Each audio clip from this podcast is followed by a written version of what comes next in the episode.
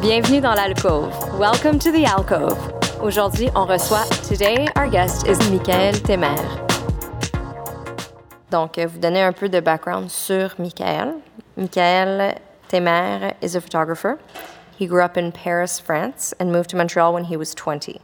After graduating from business school with a degree in marketing, Michael worked for an ad agency for three years and for one year as a brand strategist for Aldo. With dreams of not working for a big company, Michael decided to leave the corporate world and figure out what he wanted to do. A camera purchase and a Facebook page later, Michael is living and working as a successful photographer in Montreal and is co creator of Portraits of de Montréal, the Montreal adaptation of the website and best selling book, Humans of New York. Michael is happier than ever, dare I say. Mika, thank you for joining us uh, at Alcove today. Thank you for. uh, merci de m'inviter surtout et de venir m'écouter.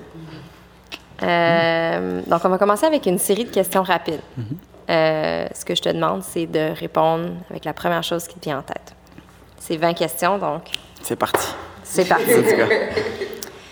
C'est pour qu'on se réchauffe un peu. Si tu pouvais lancer le concept de portrait de Montréal dans une autre ville, laquelle choisirais-tu? Hmm, Jérusalem. Jérusalem. Wow. Tu rêvais être quoi quand tu étais petit? Chanteur peut-être? Ouais. La personne la plus intéressante que tu as jamais rencontrée? Ah waouh, il y en a tellement. Euh, je vais répondre à la dernière que j'ai rencontrée. Une fille hier qui a, qui a 20 ans, Mélie, qui est perceuse, qui revient de très très très loin. Euh, on pourra peut-être en reparler plus tard. Euh, personnalité connue que tu aimerais photographier? Bob Marley. Meilleur moment de la journée pour prendre des photos? Euh, juste après la sortie du travail, donc autour de 5 heures, ou sur la pause lunch? Mm. Ouais, Quand il y a du monde dans les rues. Il y a beaucoup de monde. Ouais. Photographe préféré? Ah, comment elle s'appelle? Euh, Viviane Meyer, que j'ai découvert très très récemment. Livre préféré? Ah, très bonne question. Ah, Qu'est-ce que j'ai lu de très très bon? Là, Non, c'est pas ça. Euh, Humans of New York peut-être? Ça tombe bien?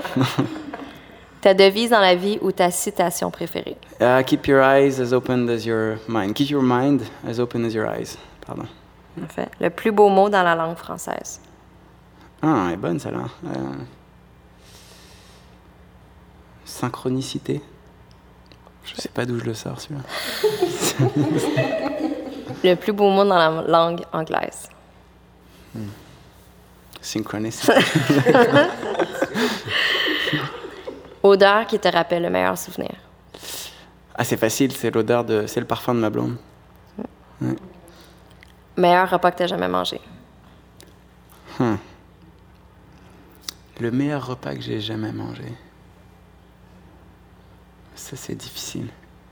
Je suis devenu végétarien, donc je me sentirais mal de dire un repas de... avant ça.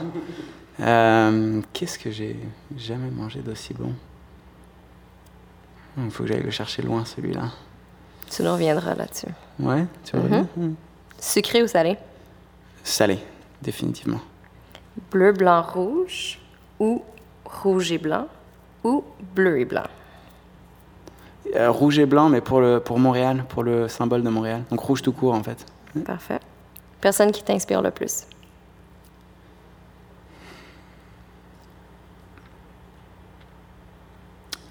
Je vais revenir sur Bob Marley, je pense encore. Il est plus là, mais. euh, ouais. Et puis, je peux dire pourquoi très rapidement. C'est le seul où tu, tu joues sa musique n'importe où dans le monde et, euh, et ça met tout le monde d'accord. C'est beau. Ouais. Euh, à Montréal, printemps, été, automne ou hiver? Été. Euh, photographie numérique ou développée en chambre noire? Numérique. J'ai jamais fait de chambre noire. Nombre de prises avant d'avoir la bonne photo? Ça dépend. Parfois euh, une seule, parfois euh, 350. Ta plateforme de réseaux sociaux de choix? Facebook. Et la chanson qui décrit ton état d'esprit aujourd'hui? Don't worry. be- Ah, aujourd'hui. Ouais, mais Don't worry, be happy quand même. Ouais. De Bobby. McFerrin. Ouais. On va commencer euh, en parlant un peu de ton parcours. Donc, peux-tu nous parler euh, de pourquoi tu as quitté la France, pourquoi tu as décidé d'étudier au HEC? Oui. euh, Je n'ai pas décidé de venir étudier au HEC, par contre j'ai vraiment décidé de quitter, pas la France, mais Paris. J'étais un vrai de vrai Parisien, c'est-à-dire qu'il y avait la France et Paris dans ma tête quand, quand je suis parti. Et je suis parti parce que je trouvais pas de modèle éducatif qui me, dans lequel j'avais envie d'embarquer. J'avais toujours été très bon élève, donc on m'a un petit peu toujours poussé vers la voie traditionnelle, euh, bac scientifique, euh, classe préparatoire. Je savais pas du tout où est-ce que je voulais m'en aller, donc j'ai choisi la voie la plus ouverte, à savoir euh, une école de commerce. Mais ça me tentait absolument pas. Euh, je me reconnaissais absolument pas dans les études que je faisais. J'avais quand même la pression de mes parents derrière qui voulaient que j'aille au bout de mes possibilités, ne serait-ce que pour avoir un bagage scolaire. Euh, et donc pour un petit peu euh, m'enfuir de tout ça et puis d'autres problèmes, enfin d'autres problèmes, c'est pas des problèmes, mais d'autres enjeux plus personnels, euh, des liens difficiles avec mon père et une ex-copine dont j'avais du mal à, à me séparer, j'ai décidé de traverser l'océan pour mettre tout ça derrière et puis repartir à zéro ailleurs. J'avais besoin d'aventure. Et pourquoi devenir photographe? J'ai pas choisi, ça s'est fait tout seul. Je savais pas du tout quoi faire quand j'ai quitté Aldo. Je me suis donné un an sans me poser la question de savoir comment j'allais gagner ma vie. J'avais prévu un petit peu mon coup. Euh, donc je me suis, je me suis réveillé le matin euh, après avoir démissionné en me disant bon, qu'est-ce que ça me tente de faire aujourd'hui? Ça me tentait vraiment d'essayer de faire Humans of New York à Montréal. Donc j'ai acheté un appareil photo et je me suis lancé là-dedans. Mais c'était supposé être juste un projet, euh, le temps de trouver j'ai essayé de monter une start-up à l'époque, donc le temps de trouver vraiment ce que j'allais faire dans la vie. Puis finalement, c'est ça qui a pris le dessus. Donc je suis devenu photographe parce que je me suis rendu compte que bah, je prenais euh, plus de plaisir à faire ça que tout ce que j'avais pu faire d'autre. Est-ce que tu savais que tu allais être bon? Non, pas du tout. ça a bien donné. ah, je sais pas, écoute, euh, je, je, sais, je pense que tu deviens bon dans n'importe quoi si tu passes vraiment tout ton temps et toute ton énergie à essayer de te perfectionner et si ça te plaît vraiment. Donc si on regarde les premières photos que j'ai publiées, puis celles d'aujourd'hui, on, voit déjà l'évolution. Euh, donc je ne sais pas si je suis bon, je sais que j'ai progressé en tout cas. Euh, euh, Parle-nous un peu de ton modèle d'affaires. Mhm. Donc, tu as des projets de passion et tu as des projets corpo. Les projets de passion, c'est pas ça qui te permet de vivre? Non, pas encore. Financièrement? non. donc, comment tu tu divises le tout ben Jusque-là, j'ai eu beaucoup de chance. Euh, quand j'ai commencé, vraiment, comme je disais, je m'étais prévu un an sans me demander comment je vais gagner ma vie. Et euh, assez rapidement, parce que Portrait de Montréal a décollé, parce que euh, on a eu beaucoup de visibilité, donc une certaine crédibilité et puis une certaine, comment dire, un rayonnement qui faisait qu'il y avait certaines personnes qui avaient envie de travailler avec les gens de Portrait de Montréal. assez rapidement, j'ai eu des premiers contrats.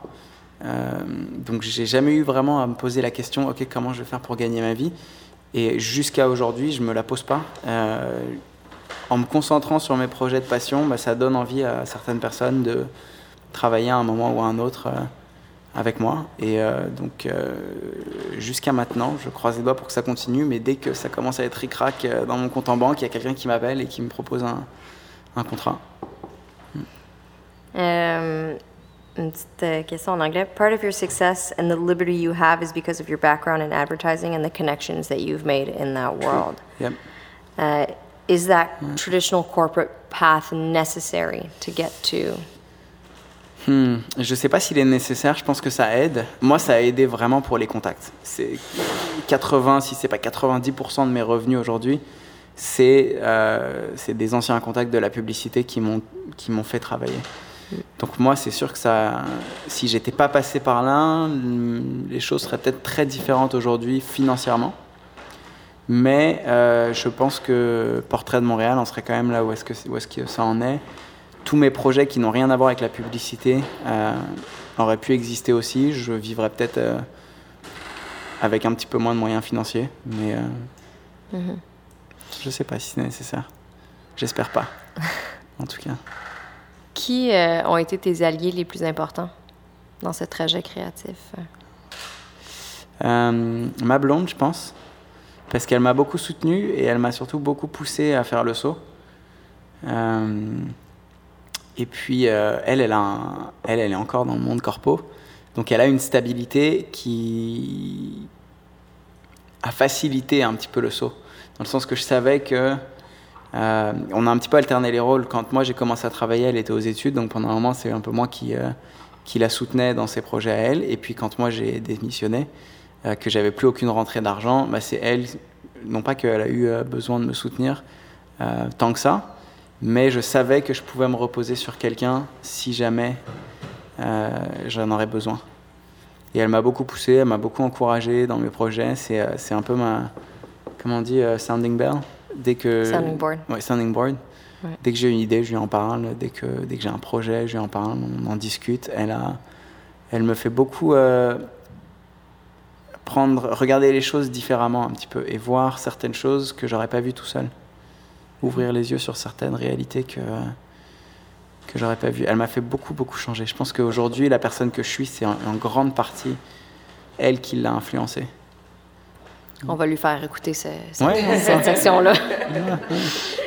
Euh, si on parle un peu de créativité et de collaboration, est-ce qu'on peut enseigner, à ton avis, la créativité? Et si oui, c'est quoi la meilleure formation?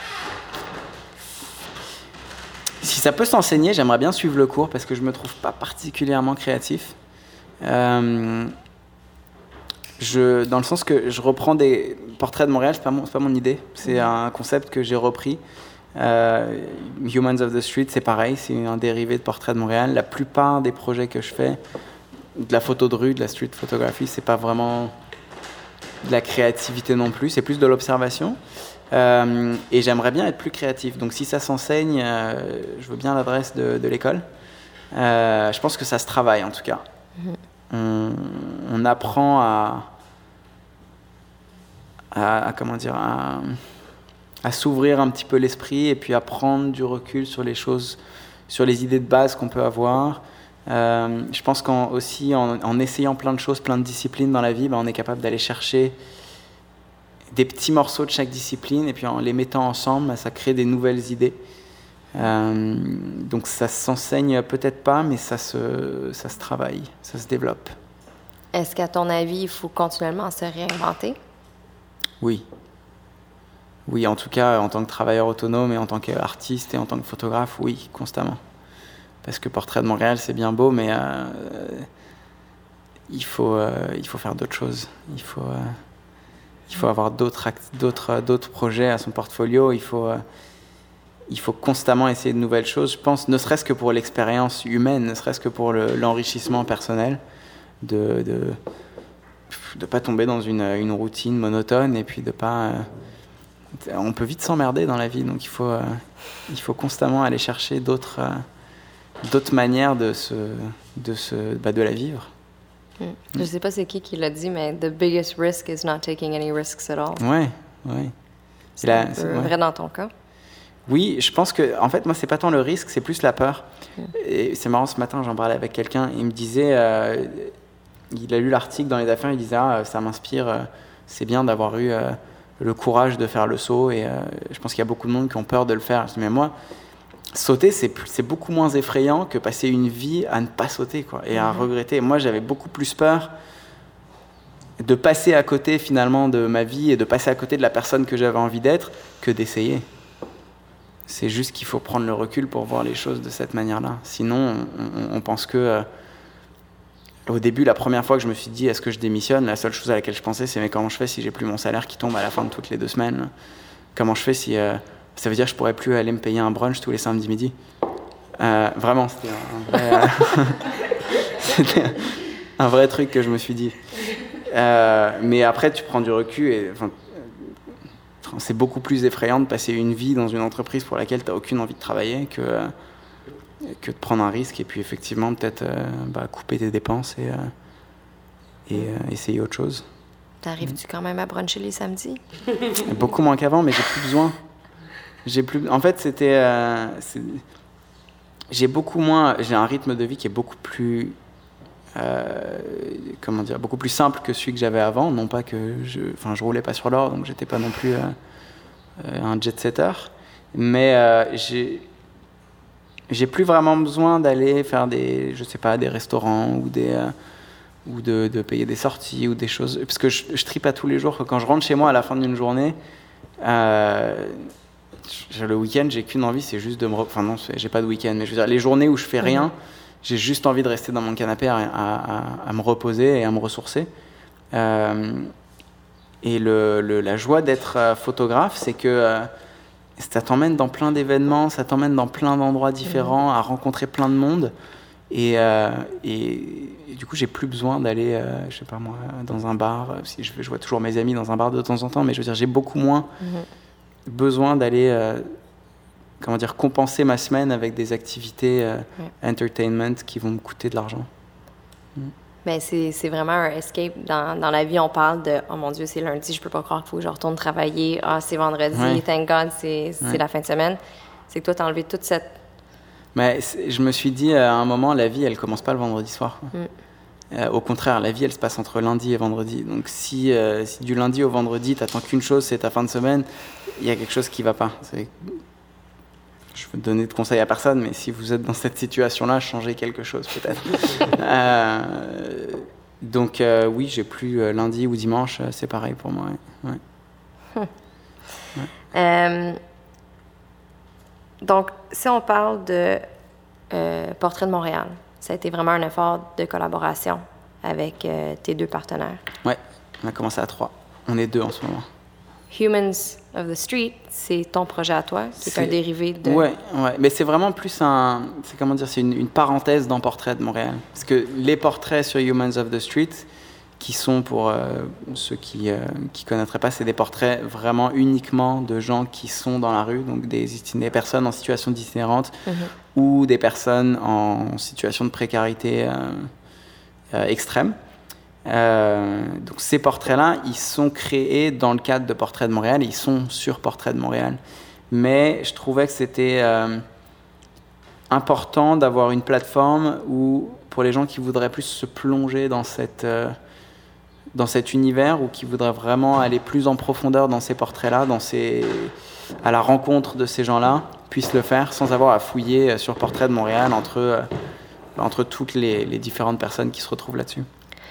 Avec ce projet-là, ou je ne sais pas si ça faisait partie de Portrait de Montréal, tu as réussi à vraiment aider une personne de façon concrète? Deux. Deux. Oui. Est-ce que tu peux nous raconter un peu? euh, Oui, alors la première, la première c'est vraiment le jour où en fait, c'est un projet qu'on a commencé d'ailleurs avec ma, avec ma copine, euh, Humans of the Street. Euh, on voulait vraiment le faire ensemble. Donc le premier jour, on est sorti en se disant on va rencontrer des gens dans la rue. Euh, on a vu ce, ce monsieur devant le Forever 21 euh, sur Sainte-Catherine au coin avec de la montagne, euh, qui quittait avec son chien. Il était torse nu, c'était au mois d'août ou septembre, mois d'août 2014. Euh, et il avait vraiment l'air. euh, la première chose que je me suis dit en le voyant, c'est euh, oh waouh, il a vraiment pas l'air bien. J'ai l'impression que c'est un junkie en manque et qui a besoin d'un fixe. Euh, il quittait, il avait la tête, euh, la tête penchée sur ses genoux, un bras tendu en avant et en se basculant frénétiquement d'avant en arrière. Euh, mais je me suis dit ok, on est venu pour ça si, si la première personne qui me fait un peu peur, entre guillemets, je l'approche pas, enfin, ce ce serait pas honnête avec moi-même, ce serait pas honnête avec le projet que je veux faire.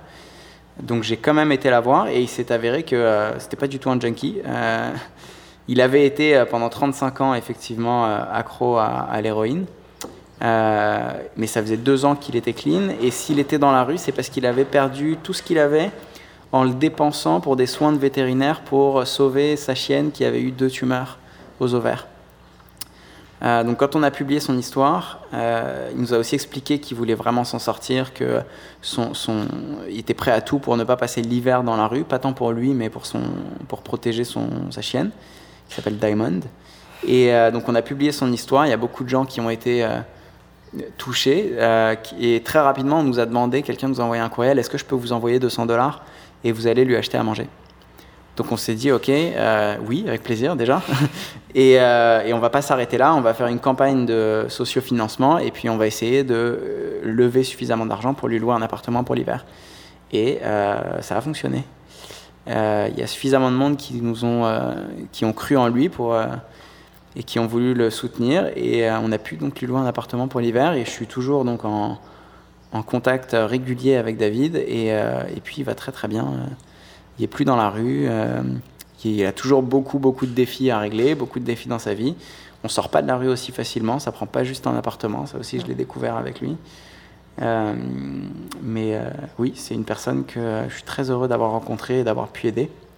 Et plus récemment, euh, il y a deux semaines, j'ai rencontré un monsieur qui s'appelle Normand, qui, qui était sur Sainte-Catherine, pareil, à à peu près 50 mètres de là où j'avais rencontré David, et qui m'a expliqué que lui, il était prêt à faire n'importe quel job manuel.